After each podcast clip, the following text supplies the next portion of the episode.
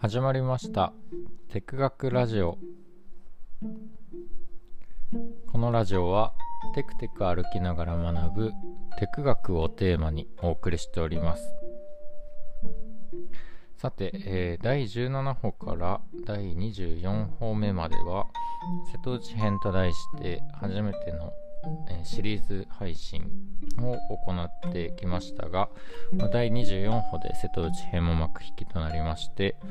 今日からまた通常のテク学配信に戻っていければと思います。瀬戸内編の途中であの土曜日に配信します水曜日もたまに配信しますと言っておきながらもう2週連続でその約束を守あ破っているわけですけれども申し訳ありませんというところと、あのー、マイペースにやっていければと思うので、まあ、土曜日をベースに配信しつつも、ちょっと気分によって配信が多くなったり少なくなったりということがあるかもしれませんが、ご容赦くださいませ。さて、えー、第25本目となる今日は、えー、まあ、直近の散歩ではなくてですね、あの以前住んでいた清澄白河の際に行った散歩で象徴的だったものっていうのにをお話ししていければと思います。でですね、えっと、タイトルの方にも少しえー、書いてあったと思うんですけれども今日のテーマは指先から考えるアンコンシャスバイアスということで、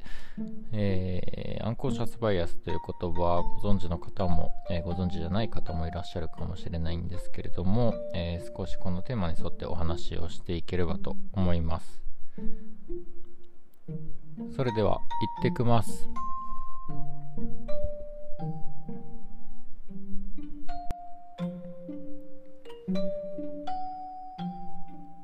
でこれはえ清澄白河に住んでいた頃の話なのでおそらく1年以上前の時のお散歩の話なんですけれども散歩の話をする前にあの僕の自己紹介というかスタンスというかそういったものについてお話ししていくとなんかここ数年間の僕はわりかしあの博愛主義的な考え方をしておりあまり好き嫌いというものをしておりませんでした。でもちろん子供の頃から、あのー、食べ物の好き嫌いがないとかそういう話もそうなんですけれども人に対してもあんまりそんなに好き嫌いをしないというか、まあ、苦手だなとか合わないなって思う人がいたとしても嫌いになるっていうことはよほどなくてですね。で基本的にはあのーそれみんな誰しもが、えっと、面白い一面を持っていると思ってますし、まあ、仮に僕がその人面白くないなとか思っても、まあ、それはその人自体が面白くないというよりかはなんかその人が自分に見せている一面が面白くないというだけで、まあ、きっとどこかにあの他の人と会っている時はすごく面白いとかこういうことやってる時はすごく面白いとかこんなこと話させるとあのペラペラ面白い話をするとか、まあ、なんかそういう、えっと、僕には見えない一面っていうのがたくさんあるなっていうふうに思っているからです。でこれはあのーま以前ラジオでもご紹介したかもしれませんが、えっと、文人主義っていう、えっと、個人の中にはたくさんの人間が住んでいるたくさんの自分が住んでいるみたいな話とかを、まあ、読んだからそう思ったっていうのもあると思いますしなんかもともと僕がそういう性質の人間だった可能性もあるのですが、まあ、ただ、えっと、中学高校の頃は必ずしもそうでなかったというか嫌いな人とかもその当時はいた気がするのでうんわりかしここ数年そうなってきたのではないかと思います。まあそんな性質もあってもあ大抵どんな人と会ってもあのどんなこと考えてんだろうとかえー、どんな小学生だったんだろうみたいなことが、えー、興味が湧くんですけれども、まあ、特にその人の生い立ちに僕はなぜかなんかどんな小学生だったんですかみたいなことを意気投合するとよく聞きがちなんですけれども、えー、まあ、そんな、あの自分の性格に加えましてあのお仕事柄、えー、僕は今 PR 企画というのをやってるんですけれども、えー、なんだろうな、まあ、いろんな人になりきってみて、えっと、この人をどういうふうに考えてるんだろうとかこの人は、うんと、何がバリアになってこのサービス使ってないんだろうとかなんかそういうことを考えることもたくさんそういう時間があったりして、まあ、そういうのが相まってなんか他人を一方的に嫌いになるっていうことはほとんどなくてですね。比較的あの偏見も持ちづらい方だなと、えー、辞任をしておりました。ちなみに今聞いていただいている方いかがでしょうか？あなたはなんか偏見を持ちやすいタイプですか？それとも偏見を持ちづらいタイプでしょうか。で僕はあの比較的先ほども申し上げた通り自分は偏見を持ちづらいタイプだとあの思ってましたしわりかしえっとなんかちょっと偏見を持ってしまった時でもそれについて、えーまあ、考えてちょっと俯瞰的に見てあそれって今自分が持った偏見と違かったかもしれないと見直しているつもりではあったんですけれども、まあ、とある日に僕があのパートナーに、えっと、なんかどういう会話の経緯でそうなったのか覚えてないんですけれども、あのネイルを塗ってもらうことになりました。オレンジだったかピンクだったか忘れたんですけれども、僕はあのネイルを塗ったことが記憶の中だとないんですが、もしかしたら高校の文化祭で女装した時にあの塗ったような気もしなくもないのですがまあほぼあの人生初ネイルでしてでまあ正直あのネイルを何十種類とか使い分けてる人の気持ちとかをあんまり理解できてなかったと思うんですけれどもあの実際に上がるとめちゃくちゃテンション上がるんですね。でなんか爪が変わるだけでなんか自分の手が変わった指とか手とかなんか血色が変わったように見えますしなんか起きてああのルンルンするような気持ちっていうのはすごく感じました。でなるほどみんなこうやってネイルを楽しんでるんだみたいなことを思ってですね。でまあそのまませっかくなのですぐ取ってしまうっていうよりかは近場のまあセブンイレブンにでも出かけようかなと思ってあの出かけることにいたしました。で玄関出てえっとなんか最初は、うん、ネイルをつけて出かけるのってどんな気持ちなんだろうみたいな感じであの出かけていたんですけれどもあのマンション降りてからですねえっとなんか僕がふとこう自分の指をこう人と通りすがった瞬間とかに、えっと、人に見せないように隠しているのに、えっと、気がつきました。なんか手に持っているショッピングバッグにこう指を隠したりあとはポケットに手を入れたりしてコンビニまで歩いていったと。で、レジ行った時もですね、そのバッグをなるべく手元に手繰り寄せながら、あの、お札を、こう、レジに、なんで、セルフ、えっ、ー、と、オートレジみたいなところに入れようとする時も、なるべく手を、なんです、手のひらを上に向けて、手の甲をこう下に向けて爪が見えないように、えっ、と、お札を入れるみたいなことをしていて、で、まあ、それをなんか気づいた後も、うんと、いや、これは違うって言ってやめるでもなく、そのままなんかちょっと隠しながら、えっと、レジを終えて、そのまま帰っていったという出来事がございました。でこれは、えっと、僕にとって本当に意外というか、あの、あ、あれって思って、僕、そんなに偏見とかないはずだと思ってはいたんですけれども実はあの無意識にえっとなんか男性がネイルしてるのって変じゃないっっていう風にもうすごいすり頭の中に刷り込まれていたっていうのがありで自分が本当にそう思ってるかどうかっていうこととはおそらく別の事件でなんかそういうのが無意識にすりついすりついてるうんすり込まれているんだなっていうことに改めて気づきました。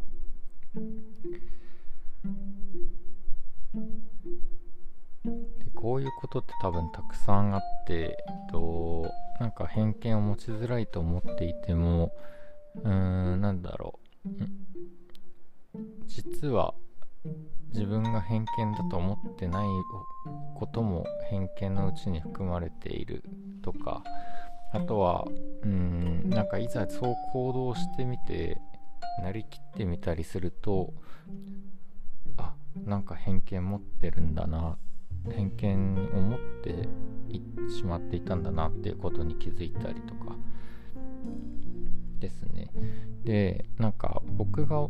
まあ、今話しながら思ったのはなんか偏見を持つこと自体が悪というよりかはなんか偏見を持ったことに気づいて次どう考えるかみたいなことがすごく大事だなっていうのを今話しながら思いました。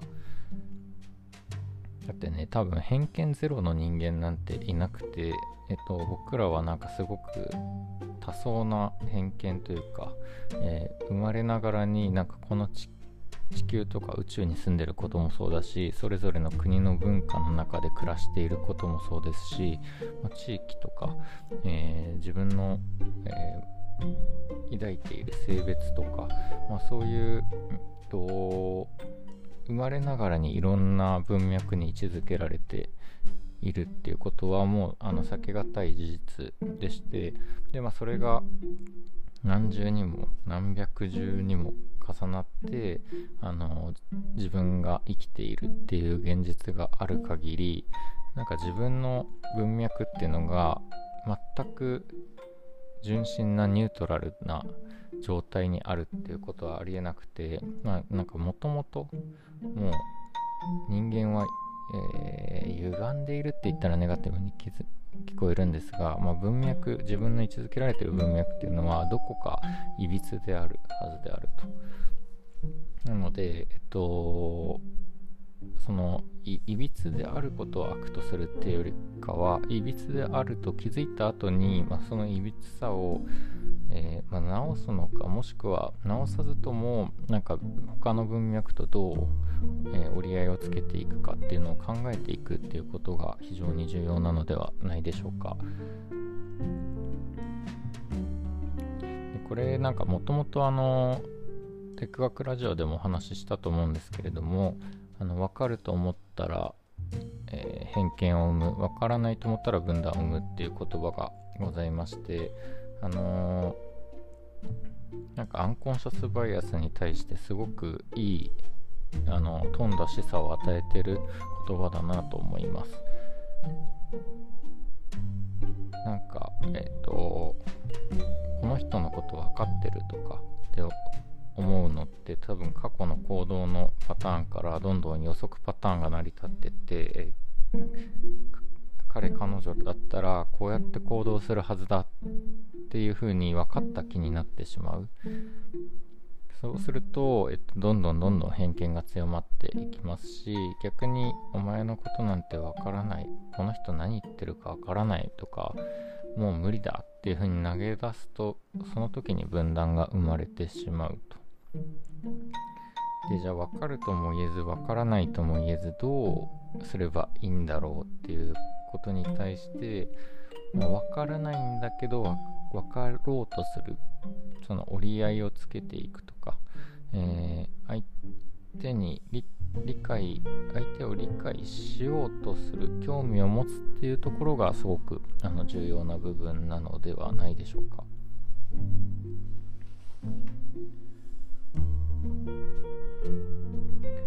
なんか意外と今日話すにあたってこの分かる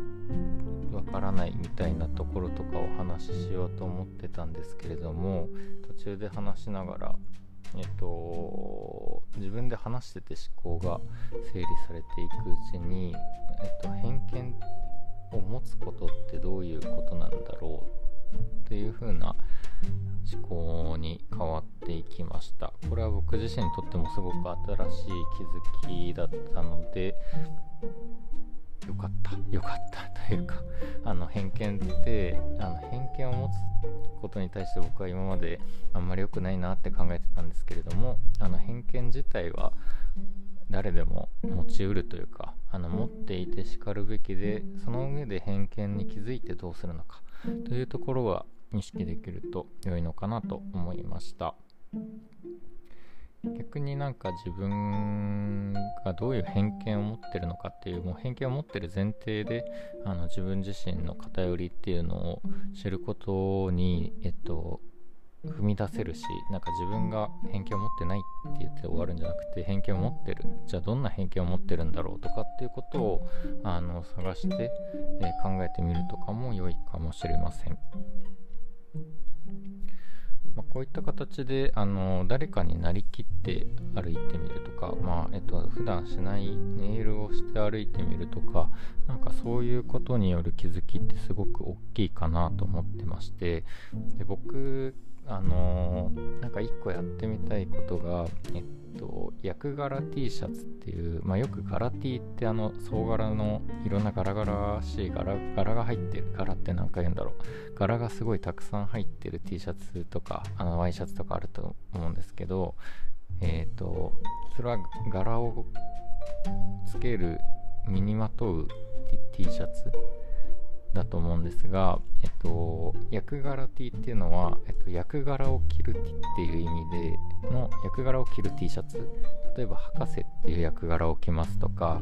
えっと、芥川龍之介っていう役柄を着るみたいな、えー、なんか今日はこの人になりきって歩いてみようっていうえー、T シャツがあったらいいなと思いましてで、まあ、そういうアパレルとかやってみたいなと思ってたんですけど、えー、ですかね、まあ、デザインもできないしなとか思ってやめていたのですが最近ちょっとなんかいろいろ作ってみるっていいなと思い始めてきたのでこれ動かそうやってみようというので役柄 T もし興味ある方いらっしゃればお声がけください。はい、ということで指先から考えるアンコンシャスバイアスここまでにできればと思います。また、えー、次回のテク学でお会いしましょう。それでは。